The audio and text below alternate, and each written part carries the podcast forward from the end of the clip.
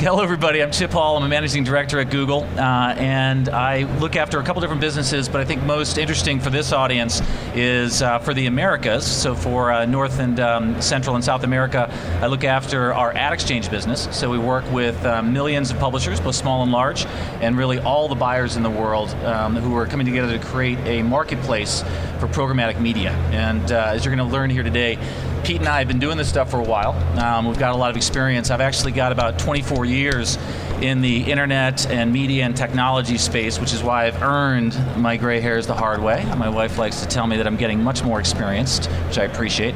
Um, but we've also seen a lot of different trends. And as we are going to talk about today, um, we've got some new trends going on in TV. The good news, as we're going to find out here, is that we get to learn from some experience. And we're pretty excited to uh, be here today and share some of that experience with you.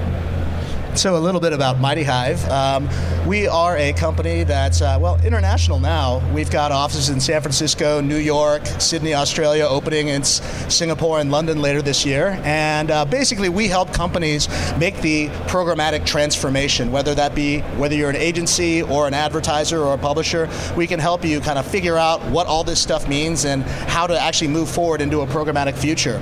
Chip and I actually met uh, 10 years ago when we were both working at uh, Yahoo, now called Oath, and so we were there during the uh, the good days. Just want to make that very well known. And so one of the things that we worked on together, um, you know, we've worked e- with each other a lot. Um, if, if you guys have ever like been online and went to a store and looked at the red shoes and then had them follow you around because you didn't buy them, that was one of uh, Chip and my uh, first collaborations with each other. It's called dynamic retargeting, and we did the uh, together. We did the first case study in the United States around that. Yeah, we actually came back to uh, the Yahoo leadership at the time and said, "Hey, there's this huge business called retargeting, and it could be a billion dollar business," and they laughed us out of the room. And yet another reason why Yahoo is now part of AOL and it's called Oath. So, and then soon afterwards, both Chip and I moved over to Google. So you know, all right. Anyway, so today uh, we're going to be talking with you about uh, it's called uh, the presentation is called "From the Front Lines: Seven Habits of Highly Effective Programmatic Content Owners," and it's really just sort of you know two people who have been there and done that in the world of programmatic advertising in the digital in the digital sense, uh, coming out and saying, "Hey, listen, here's what we see happening in the world, and you know maybe just a couple of tips as to how these things might be even better."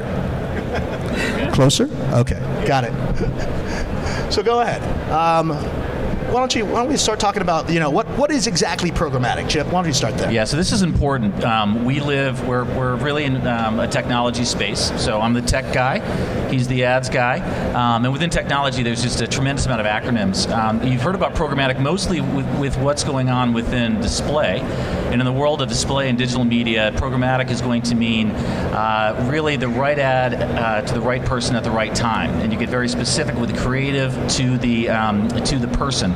In TV, we're being a little bit more fuzzy, and we really talk about the use of data and the use of better automation to go after specific audiences. So it's a little bit broader as a definition.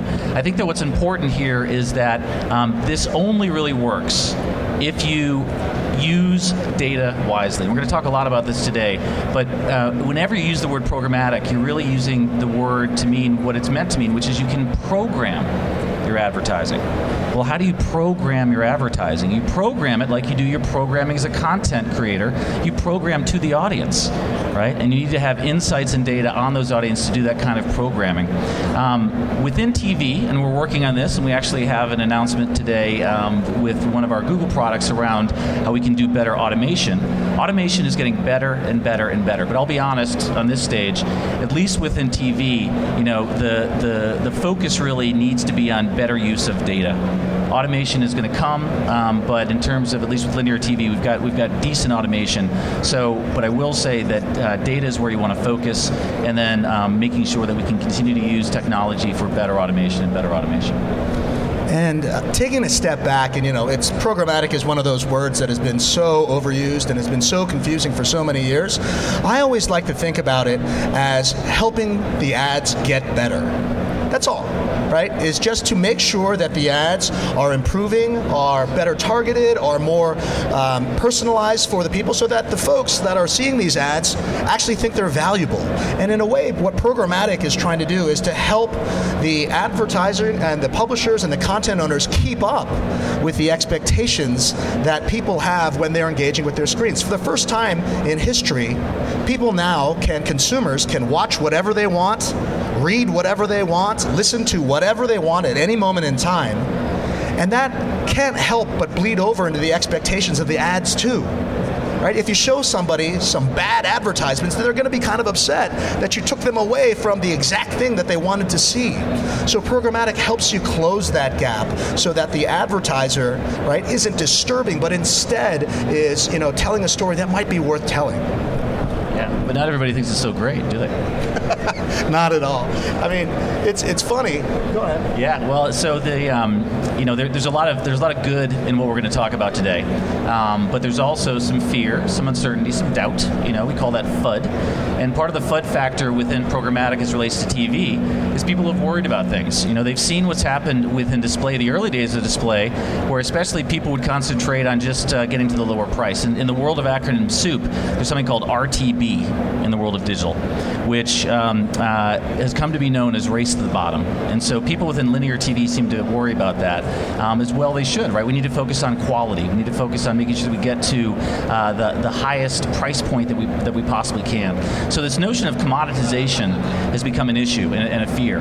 I will say this though. Um, you have the ability, and I'm speaking now to, to people in the audience that are content creators, people that are publishers, you have the ability to control all of this.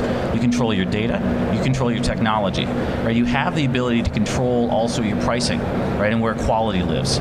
So even though disintermediation, uh, excuse me, um, commoditization is something that I think a lot of people worry about, it really is for with, when it's really a worry of people that don't quite understand the power they have to control the medium itself and to control the new marketplaces. The other thing that's gotten I think, a bad rap within TV is people are worried about disintermediation, that they can somehow get somebody between their relationships. The technology can somehow come between you and the people um, that you're working with on the advertising side. And again, I can assure you guys that that does not need to happen. Technology is not taking over the world, and this is coming from a Google guy, right? So I'm saying it's not taking over the world. Relationships matter deeply, right? And in fact, what's great about it is you have the ability to collaborate between the advertiser and the publisher, the content creator, to create whole new kinds of personalized marketplaces. So you actually, again, have the opportunity to take back control, right? So the fear, I think, I, we understand where it comes from. We're here to tell you that actually you are empowered to use technology, use data to become even more powerful as a content creator if you're on the buy side as, as, a, as an advertiser.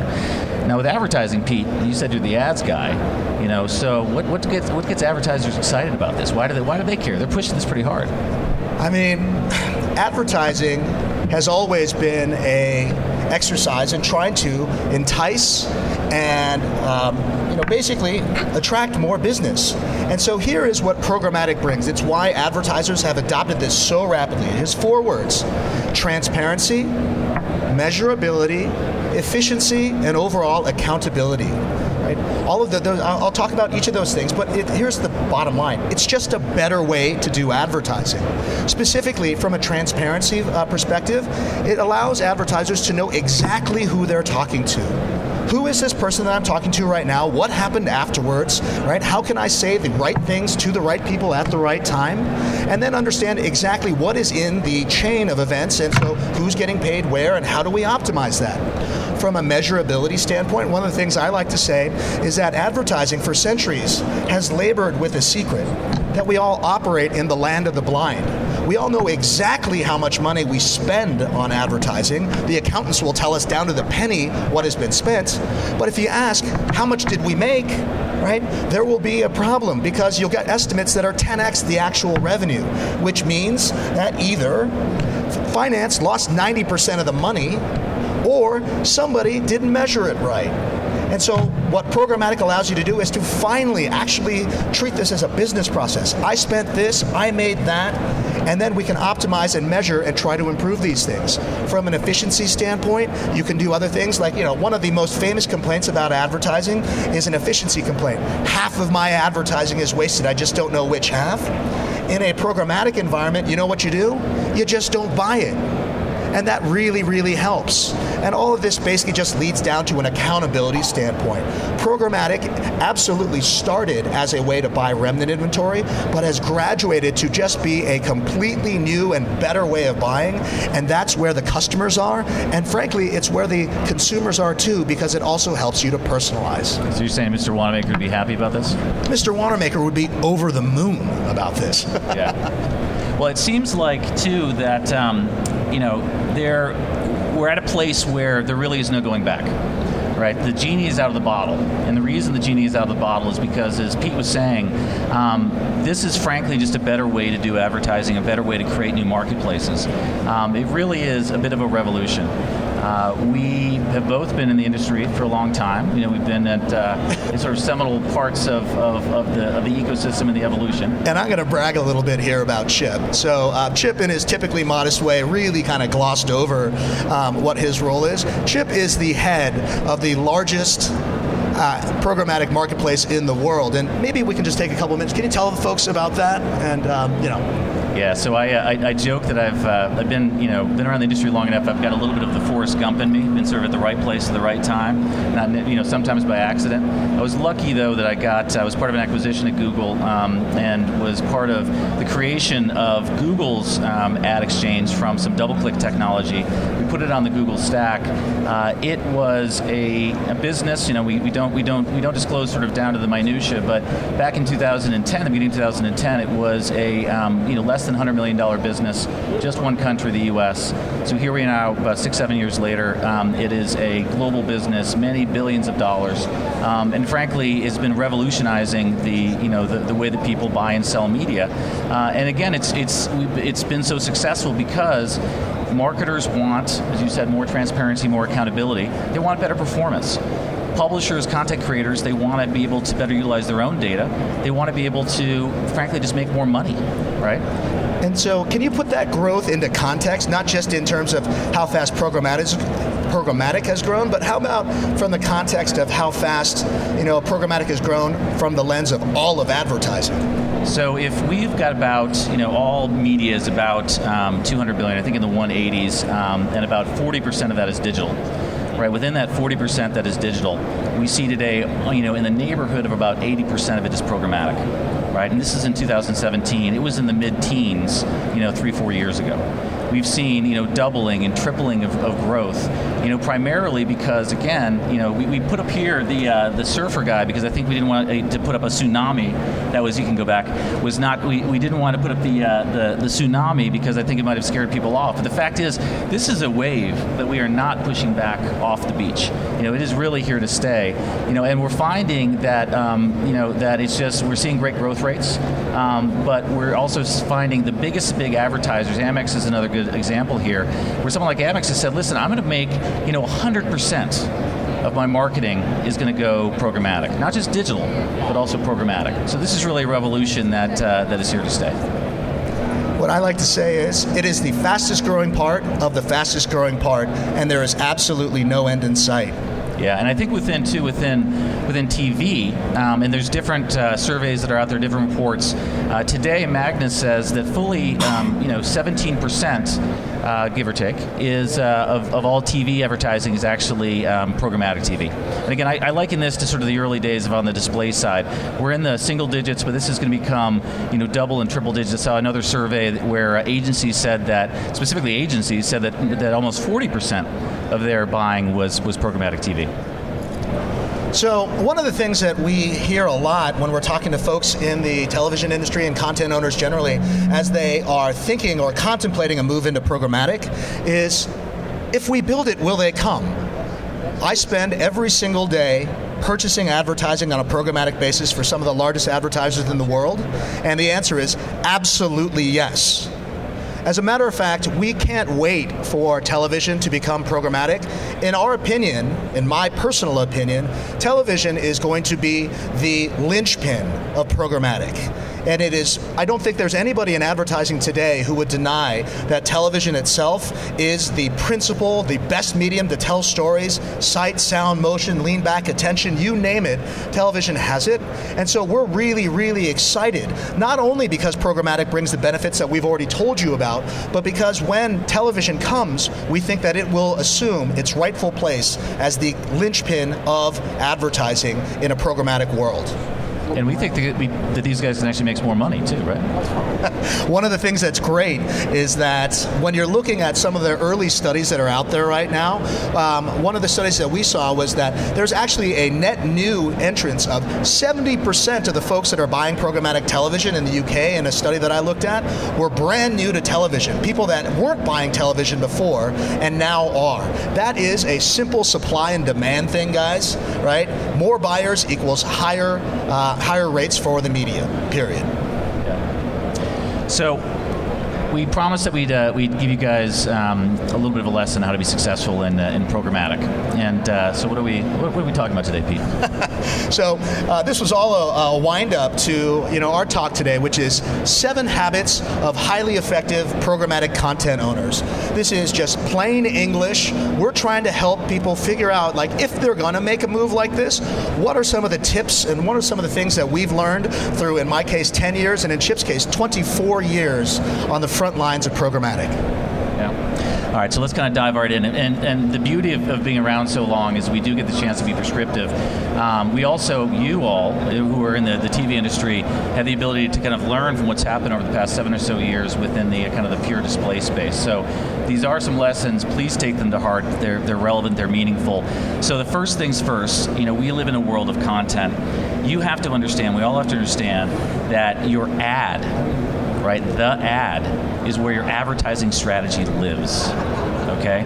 And so you have to treat it with the highest regard, just like you treat a script, just like you block out a scene, right? You have to take that same care with the advertising itself. Right? And if you do it in a, in a very wise way, you'll realize that great advertising is like a gift, right? It can actually be a utility. So the reason I'm in this industry, you know, this, this industry and I've stuck around so long is I've got this very geeky notion that I can actually, as a consumer, I can actually get exactly the the marketing message that I want, you know, for me at the right time. So that that's the promise. And when it happens, it's literally a gift. Right? Can we do that at scale now? And can we do that through every medium possible? The answer is yes. Right? But in order to make good on that promise to the consumer, to the audience you care about, you have to take the greatest of care with it.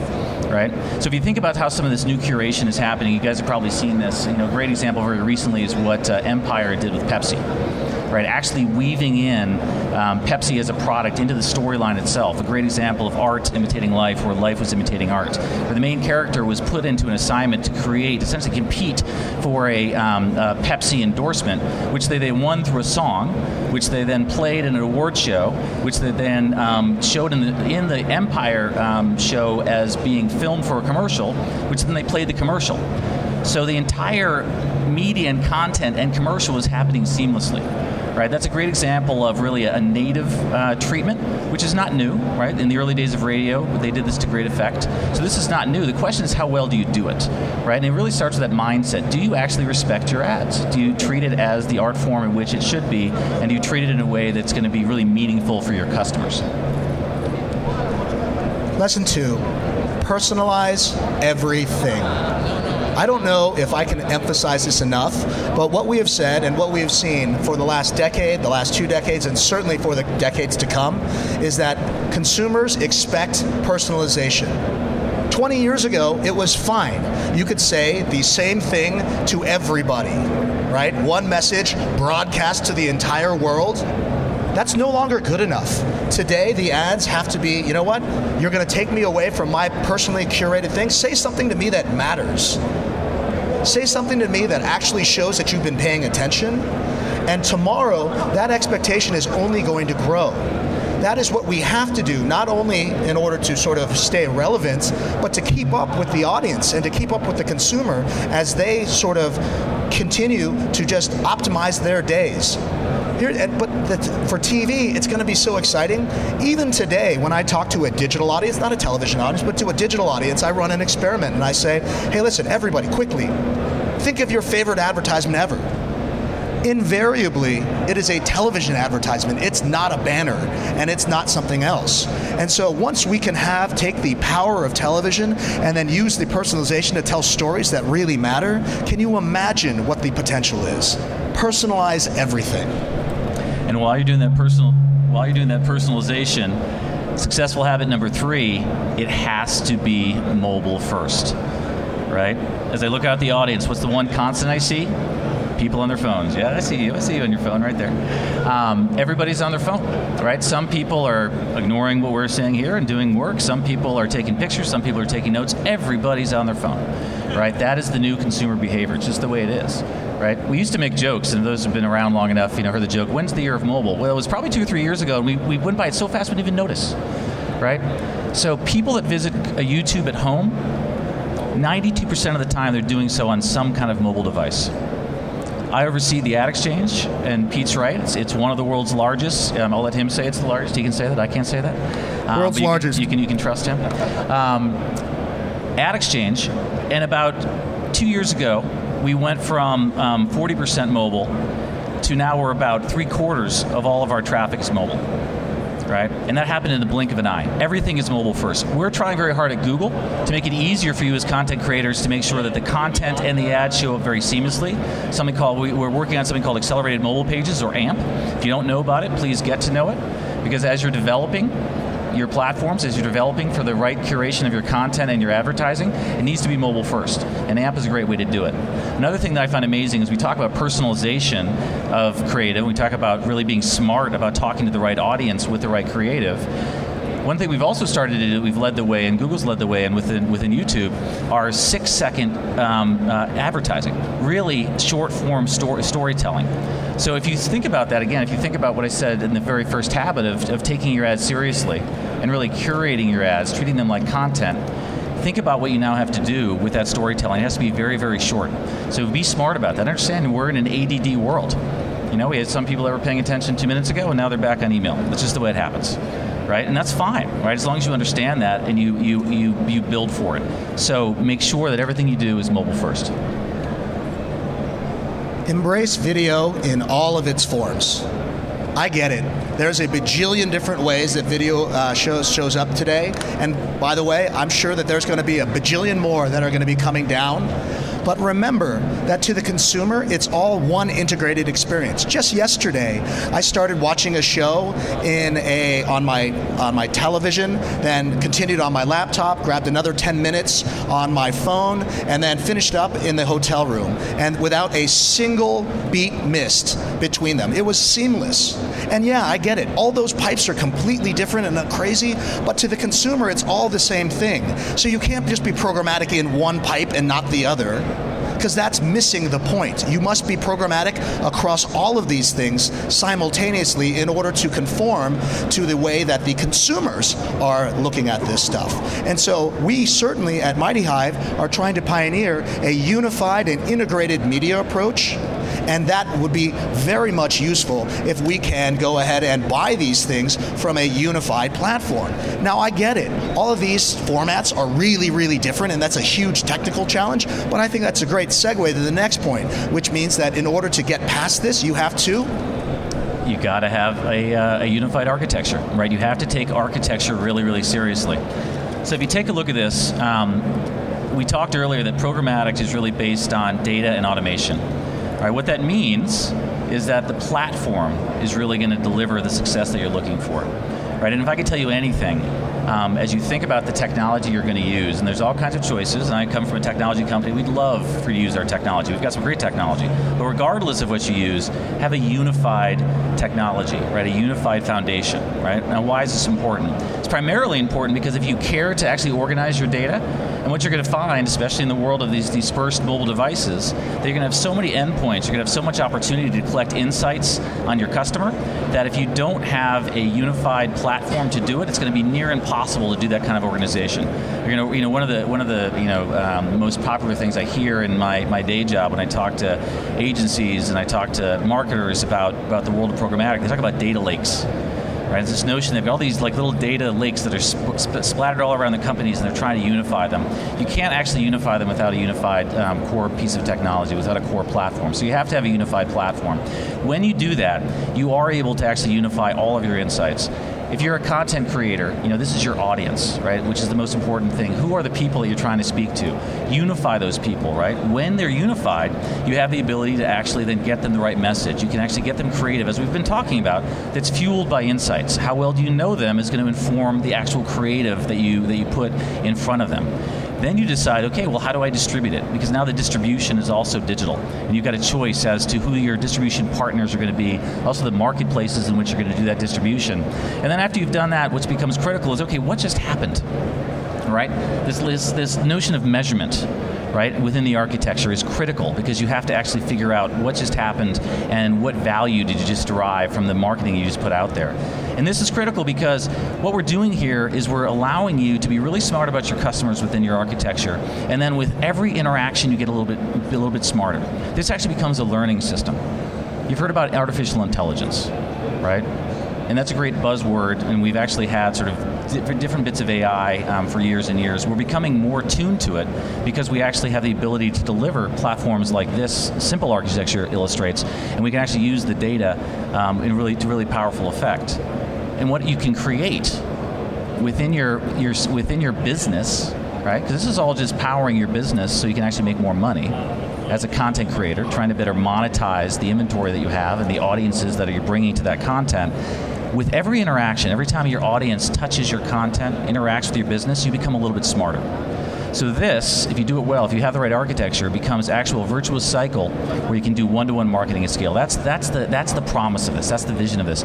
It doesn't actually, um, uh, it won't actually come to fruition unless you have an architecture where you actually do these five things right? You have the right platform, you organize your data, you fuel that, your creative with those data insights, you distribute your messages smartly, you measure in a very, very coherent and smart way, and then you allow that to then feed where you started with your data measurements to become smarter about your people. Because the sixth lesson of this, and you've been hearing this over and over and over again, is that your audience is critical. Your audience is yours. Right? The whole foundation of anything that's programmatic is your audience. Right? And they'll say that again because it's important. Your audience. You have to own it. As you think about how you're going to do programmatic, you're going to work with a lot of different providers. You're going to have to let other people touch your data, right? You're going to have to share it within your, your, your systems. But be very clear as you do that, that you have to control your audience and control those insights right? The reason you want to do that is because as you get smarter of who your audience is, you're going to be do, you're going to be able to do some very creative things, and you don't want anybody or any piece of technology to stand in the way of what you do with your data and how you actually create new marketplaces, you know, new ways to to deliver media. Right? It's also important because the other part of, of, of controlling your audience is you have to be in charge of your own audience attribution, the value of that audience. Right? One of the biggest misnomers in the technology world, and I'm a tech guy, is people say, oh, this is crazy, I'm in the world of big data, I can't control it. Well, big data just means a lot of data, which by the way is a good thing, right? And as a good thing, the challenge is okay, well, how do you control it? How do I figure out the right way to measure, the right way, right way to attribute? there are more than enough models to be used. The question and the challenge to you all is choose the model that works for your business. I'm not going to tell you how to do it. He's not going to tell you how to do it. Although he, he runs a consultancy, he'll actually help you figure out a good attribution model. Um, but figure out a model that works for you, right? Because then you really truly control your data. Once you control your data, everything else that we've um, been talking about becomes available, right? And that's actually how you make the most money. Number seven, invest in your talents. After running my own company for the last five years, one lesson has rung true over and over and over again. All problems are people problems. And so, any type of strategy that you embark upon must, must, must think about who is going to be actually doing this, who's going to learn, who's going to teach, who's going to execute, and how and when are you going to find those people. And so, that's our message to you, which is that you must invest in your talents. And it is fine. One one model is to basically kind of create a skunkworks team to kind of list to learn this stuff, experiment with it, and then figure out how to do it. But ultimately, the message that I'm going to give back is that that must be integrated back into the main body right? You don't want to create another silo around this type of stuff. Instead, have some people figure it out and then teach everybody else how to do this, right? Instead of having just like, you know, another group that does this funky stuff that nobody understands, that's not the right way to go because it'll never then be an integrated experience and it just leads to many more problems. Further, when you do hire those people, right, tell them two things. Number one, test and learn and speed. Chip and I have the, you know, sort of fun, we have really fun jobs because for the last, you know, 10 years, 24 years, whatever, we have been operating on the edge of the known universe, trying to figure out stuff that nobody knows. That means that you need to figure out and you need to empower your teams to figure things out, right? To have rapid experiments and to do these things fast. We have a phrase that I'm fond of inside of Mighty Hive, which is that most of our most of advertising is lucky if they do 10 experiments a year Folks, that's not good enough. I want 10 experiments a week, better yet, 10 experiments a day. And so that's how you actually zoom past your competitors. That's how you get ahead. And that's how you we all find, you know, this kind of programmatic future that much faster. So I'm actually going to before before wrapping up on the seven habits, I'm going to stick on this one for a little bit because Pete, Pete's right. Um, technology is, is great, data is great, you know, but without people, to actually turn the dials, pull the levers, write the algorithms. None of this really matters. So as you went through this, and you gave a lot of good examples of things people can do, and you run a consultancy um, that actually helps companies figure out how to do this stuff. What what what is the like the biggest hurdle you that you see? Is it is it is it inertia? Like what stops people from taking the first steps to, to change how they operate to actually make the most of, of data and, and having it fuel the right creative? Is there any any one thing? Is it a small set of things? couple things. The first one, I think, is just something that's frankly the fault of the programmatic powers that be now. We've made things so complicated, right? You, you, you look at a programmatic ecosystem map, and there's 3,000 companies there, and you just get bewildered by what's going on.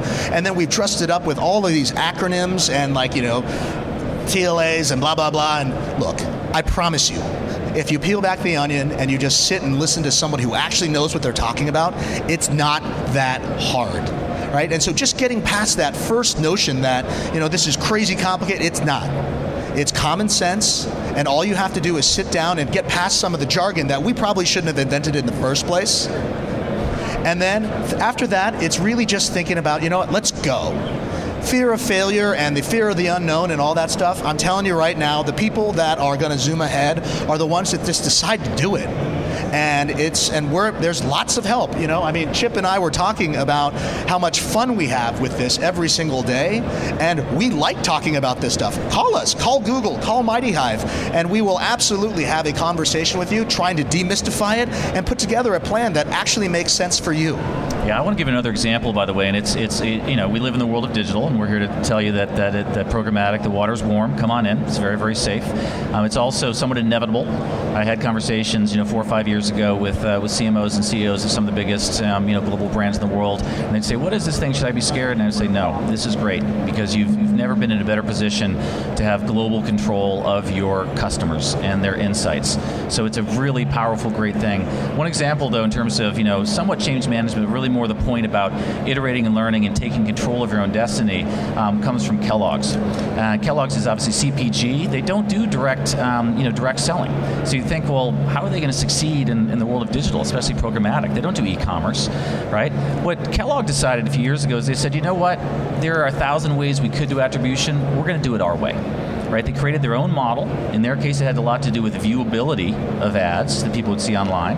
They said, well, given how people view our ads, we're going to create a scoring index. We're going to use that scoring index to figure out where our distribution um, channels, who is most effective, and then we're going to start investing in those channels against the audiences that we find, you know, that we have the, the greatest success. Right? Is it perfect? Probably not. Does it work for them? Absolutely right? They just said we're not going to be held back by what we don't know. We're not going to be held back by trying to overthink and overanalyze what would be perfect. We're actually just going to go ahead and make this work. And they've been a fantastic innovator in a space, by the way, that should not work as well as it does because they don't do direct commerce, right? It's really more of a branding and awareness play. They do it incredibly well. And I would say, listen, if, if a marketer and advertiser like Kellogg's can do it for, for, for reach and for brand awareness, and they figured out a way, and they, they are a hundred and something odd company, they, they, they measure to the nth. If they figured out how to make it work for themselves, they want to spend money with you guys because believe me, they're starting to buy TV. That's a world they know very, very well. So that's part of the good news is that you've got marketers that aren't afraid of this at all. In fact, they're going to be pulling you into it, right? So as Pete is saying, don't be afraid to experiment, don't be afraid to, to test, don't be afraid to learn along the way, right? Mostly don't be afraid, right? And so as part of that, we talked to you guys about a few different things today, right? About seven habits that if you take us seriously, and you should because we've been around for, for a while, and we'd love to, to, to do business with you all. Um, there's some things that you can do where you can really be effective as programmatic comes to the world of TV. Number one, treat your ads like content with the same amount of respect, the same amount of uh, care, right? The same amount of professionalism, right? Make stories within your ads. Don't just have them be throwaways. Don't outsource too much, too, by the way. Don't get too far away from the creative creative. I could say anything about that supply chain. Don't get too far away from it. Like keep your ads close, make them meaningful, right? Curate them just like you do your, your content. Curate them into your content if you're able to, like we talked about with the Empire example personalize everything because it can be personalized. It should be personalized. That's where the data comes in. That's where insights come in. If all you do is do customer surveys, you have some feedback on your audience, right? I'm sure you've got much more than that. You all do. So use that use that even to do simple personalization. But anything you do, any message you're going to send out to the world, make sure that you use your insights to make it relevant to some audience. Make it personalized. Don't make it bland. Don't make it generic. Mobile is everything right? And again, we know this because we're, you know, I don't know about you, but every now and then I bump into things because I'm reading on my phone. We are so engrossed with our phone. That's great. That is the new consumer experience, right? So live that as a professional within your business. Make everything mobile first. Build towards everything that's mobile first video is your business, right? So understand all the forms of video, all the ways it's being distributed today. We'd love to get to a, place where you don't have to worry about that at all. And frankly, as the tech platform guy, I'll say we're going to get there. Where you know, I mean, you're laughing, distributed. We will eventually. We'll get there. I, I, I, trust it. But today, you need to actually understand different, like long form and short form, and different players. You have to understand, you know, the different forms of video. Um, I talked a lot about architecture mattering. This is the platform. You know, have a point of view and make it unified right? And there are those five steps. You unify your platform, you organize your data, you fuel your creative you know, with that data and those insights. You distribute it in very, very smart ways to the audiences that matter. You measure in the way that's most meaningful for your business, and you use that as a virtuous cycle. That measurement feeds that insight of your customer, where every digital interaction you have, you're getting smarter about your audience, right? And that means you're going to make more money from that audience because that audience, number six, that audience is yours. Own it and protect it. Take it very, very seriously right? Because that at the end of the day, you know that if you want to, if you're making money by monetizing your audience, you better protect that audience, right? And you better understand who they are. You better be able to measure them very well, and you better be able to, to, to aggregate them in a way that's most meaningful for you. And the last part which really you can't underscore enough, is that whether it be training people in your current organization or bringing in new folks, that this is new. These are new marketplaces, it's new uses of technology. You are going to have to invest in training, invest in your infrastructure within your organization right? That's just there's just no two ways around it, right? We all want to be relevant within our within our jobs, and so make sure you invest in doing the with the right people doing the right things. So you can actually make good on these seven habits. So, we have been talking for quite a while now, and this is the part where we get to ask you do you have any questions for us? And so, um, if you do have any questions, go ahead, seriously. Um, as you can tell, Chip and I have no shortage of opinions, so if there are no questions, we'll just keep going. But are there any questions? You know, seriously. Um, yeah, yes. Empire. The Empire example. Sorry. Um, yeah, you mentioned at the beginning the example from the Empire TV show. Uh, what do you think will be some new forms of advertising that are integrated into the content rather than informed by the content and the audience, but still separate? So I'll give you I'll give you one example. I didn't I didn't mention this when I, I went through it, but we have a, a case study that's out there um, on Think Google, uh, where this season for the the launch of the NBA season, we worked with them to um, take different bits of video content of games and of um, of, of player uh, interviews and of interactions with the crowd. So while the games were going on, we would use that for advertising for the league. So one game would go on, we would, we would film different segments, and that would be used to promote the next game, right? Now, to answer your question, that is kind of, I'd call near real time right? Where we're using data really, really quickly. Um, we're using um, uh, assets, creative assets, very quickly to inform the advertising. So as the event is going on, we're actually using pieces of the event to um, aggregate people and make and make people, other folks, aware of the event. We also did this pretty effectively with uh, the World Cup most recently. But what's coming is where you can actually do that more or less in real time right? I mean, so it's it's going to be the, the the ability where a play happens and the commercial break, you know, uh, is going, and you see this TV TV commercials do this, right? But you can actually now do something online and through different mobile forms where literally in real time the the game itself is going to be used for advertising, you know, um, within the game. So I think that's that's one example. I think the other example is, um, frankly, you know, and I'm brainstorming now, but also live TV you know, where where and we see a little bit of this, right? Some people do this where they'll um, certain shows will take real-time feedback, and that will then inform how the show gets curated. Well, there's no reason you can't do that in real time with advertising as well. You literally, within the space of an event, you can actually tweak a little bit the direction you're going um, in terms of the advertising. And we saw this a teeny bit actually. I think Doritos did this in the Super Bowl. You know, um, so that we we we've begun to do this. We're gonna the better the better platform you have, the stronger platform that's a little bit more of a, a single platform. So the more control you have of your data, and the better kind of workflow you have with your creative to your analytics to your your technology, you'll be able to actually use data in real time to literally as the audience is forming its opinions, you can actually um, not only have your content pivot towards those opinions, you can have your advertising pivot to those opinions. One other follow-up comment is the following: is I think that there are going to be some truly creative and original ways that both content and advertising are going to collaborate with one another. And I think that's going to be so fascinating to watch. But I also think it's worth noting that that's not going to be necessary for 100% of the advertising, right? I think that there is still a place for, you know, well thought out and, um, you know, personalized advertisements. The, one of the reasons why sort of, you know, people are trying to sort of meld these two things together is because, um, you know, today people have something called banner blindness online, right? It's they've learned how to ignore, or block these things out, and so with through something called native advertising, we've tried to figure out how to get pe- the ad, people to pay attention to those ads again by making it hard to tell whether it's an ad or not right? And so one of the things that's interesting there is that if the ad was good in the first place, you wouldn't have to camouflage it, right? And so that is another th- point that's worth making is that the lack of personalization, the lack of data, the lack of programmatic prowess has caused people to have this uh, necessity to try and sneak the ad in. But if we can just do a better job of creating the ads in the first place and not make them BS or whatever, then you won't have to. And that's not to say that there's not some very great use cases for you know sort of a melding of those two things. But I think it's important to point out that that's not necessary if you do the other ads correctly. So this question is specific about programmatic linear television. As you guys know, there's been a lot of industry buzz for quite a few years now.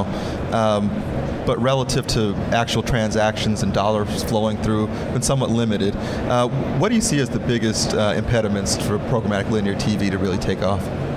I, I, I think it, frankly, a lot of it has to do. We talked before about fear, uncertainty, and doubt. You know, around commoditization. People worried about, you know, the economic models, and also people worried about disintermediation. I, I think, I mean, my opinion. I think I think a lot of it has to do with uh, with inertia right? Because we're, we're starting to see the growth rates are there. I think part of your question is, is absolute dollars. You know, I mean, absolute dollars are still in the single digits, but but what's you know, I use I think it was um, um, SMG, an, an agency.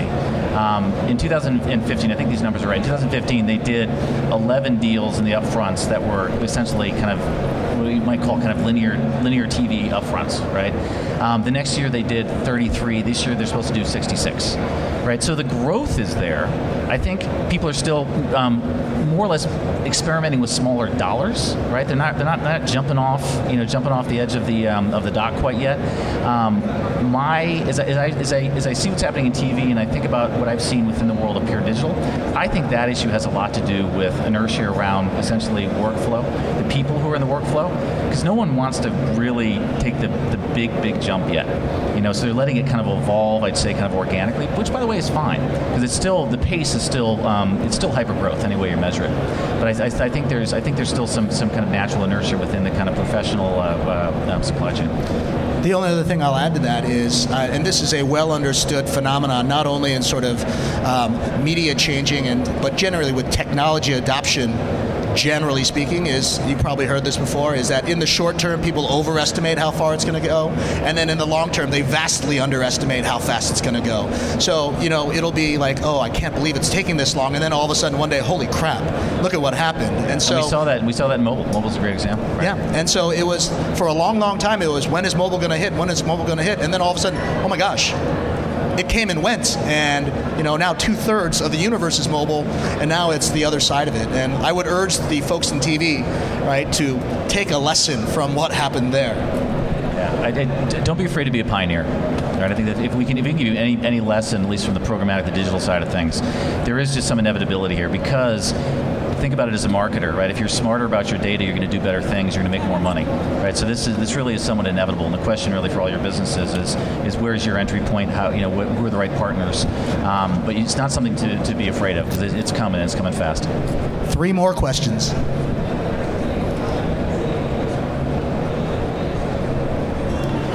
Talk about uh, unknown and doubt. Can you frame that up for big brands in terms of brand safety concerns? If I'm an airline, there's a lot of good YouTube videos out there lately. I guess that's that, that's me, right? Um, so the the good news on that, because you said unknown and doubt. Um, so on on the doubt side, I would say that um, you know if if you have any if if if you have any concerns with with digital, you know, you should you should think very long and hard. And we're obviously we're probably a partner of yours. Um, you should really think long and hard about what controls they give you, right? On the doubt side, right? Um, are you going to be 100% safe? No, no technology platform is going to be able to give you 100% safety. We see that in the real world too. There's, there's no there's no notion of 100% safety. However, in terms of you know if you're doing anything with technology, where are your controls? Right? And what policies are people giving you so you can have as much control, as, as granular, as finite of control you can have, right? So that's on the doubt side. Do you trust the partners that you're working with? Do you even trust the medium? Right, and I think for the past few weeks, there's been a lot of concern around brand safety, right? Rightfully so. Um, what we've done, though, in that case, and something I've been at Google for seven years now, I'm actually really proud of. We motivated within the space of days of a thousand engineers to do two things. Number one, create more control especially on YouTube, since it's a question, sort of create more control around making sure that we allow you to both include and exclude content with advertising right? And then also create new policies that make sure that the bad actors get swept out of the system, right? And we're a big company; it's very hard for us to move. Within weeks, we got we got much more granular. So I think in terms of the doubt, the question is how well do you trust your partners, whether they be distribution partners or technology partners? Because that solves for the other part, the unknown. It shouldn't be unknown right? You should you should know exactly where your ads are going. You should know exactly how they're programmed. And as Pete said, as an advertiser, you just have complete transparency, right? So there shouldn't be the unknowns, right? So I think to answer your question, number one, I'd love to tell you you can be 100% safe and you're going to know everything. Right now we're a, on a path where there's going to be, you know, there's going to be there is there, you know, you're not going to know everything and you're not going to be 100% safe. But how can, can you get to that 99.9? And can you can you really be sure of, you know, that you trust the person you're working with to have the right transparency? Because what's going to happen? That's why on the architecture side, you're going to have a lot of opportunities to work with a lot of people. They better be for real right? And that's also a place, by the way, as much as for us, like scale can offer up, you know, some new risk, it also offers up, offers up a lot of safety. Because if we don't get the stuff right, we're, we're in big, big trouble, right? The other thing that I'll add is, look, things are changing so fast right now. I mean, literally, we're playing 52 pickup with $200 billion in ad spend really, as an industry, we are. And the winners and losers of tomorrow will be determined in the next few years. I guarantee you this if you're too afraid to take a risk, you will not win. There really has to be some recognition out there that there is going to be mistakes made, and that's par for the course right? You want to try and steer around the big ones, right? And you want to make sure that you minimize the impact of mistakes when they happen, but make no mistake, they will happen, right? Five years, 10 years, 24 years of doing this, everybody knows that in times like these, we're all still figuring it out. And so, and I think that the consumers know that too right? And I think that they will honestly, you know, help and like understand that, yeah, oops, as long as you say sorry, yeah, we didn't mean to do this. We had the best intentions in mind, but we are trying to figure out how to do this better, faster for everyone. Yeah, and, and, and, and you course correct, you learn from it and you move on. And I think for us, at least on the brand safety, that, that, that was a, a great lesson um, around, you know, what we need to do to get even better. One more question? One more? Anybody? Yep.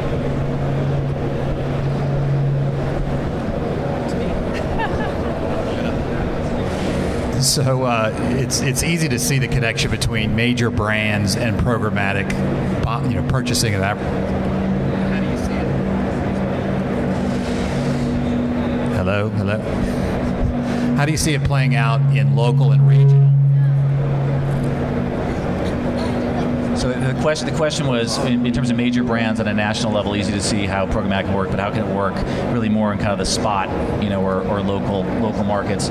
Um, I, I, guess the good news there, and this is sort of part of the supply chain, where I, I, we've actually seen um, people that have kind of smaller footprints can move faster right? And so the you know the question really, I think with all this, it starts with how well do you know your how, how much control do you have over your data, and how well do you know your audience, right? So I might do a counter argument to say one of the problems with the major brands is because they've got so much data they don't know where to start, and they're also a little bit more risk adverse. So I think smaller, smaller, smaller entities, whether they be content creators or smaller brands, have the ability to kind of get into it um, in some ways a little bit faster. The question I think for the smaller players, I go back to the architecture. You're probably not going to build.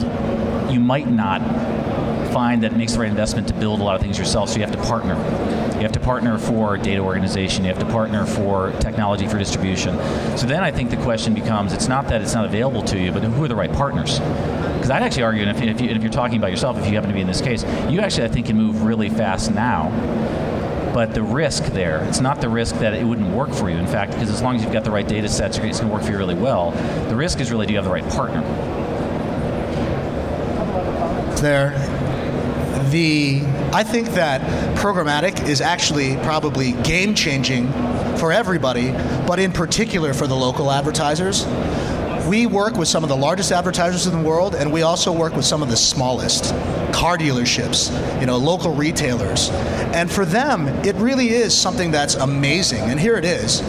Wanamaker's dilemma, right, for the uh, local advertiser was way worse. It wasn't 50% of a national audience that was wasted, it was 99.9% of a national audience that was wasted. But for the first time with programmatic, you can now buy media across the board for just the people that are close by right? And that is great for everybody because now we can have folks just um, you know purchasing the media that they want and none of the media that they don't need. And so the that entire like you know level of targeting and flexibility. Now there's a lot of technological things that we have to figure out before we get there, but ultimately that's where we think there's a lot of promise there. And so when we work in programmatic media today, many many of our clients are the ones that you're talking about, right? The folks who have are trying to figure out additional ways to reach reach their clients, you know, wherever they may be. Great. Well, we, we need to uh, we need to wrap up now, but let's have a fantastic hand for Pete and Chip. So we have um, we've been broadcasting live on VoiceAmerica. So if you want to listen to these podcasts and also Facebook Live, see these videos, give um, Jeremy, raise your hand, Jeremy, your business card, and I'll make sure and send you guys all this content. But all of it right now is sitting on VoiceAmerica.com. Um, so thanks. Another big hand for a small company called Google and MightyHive.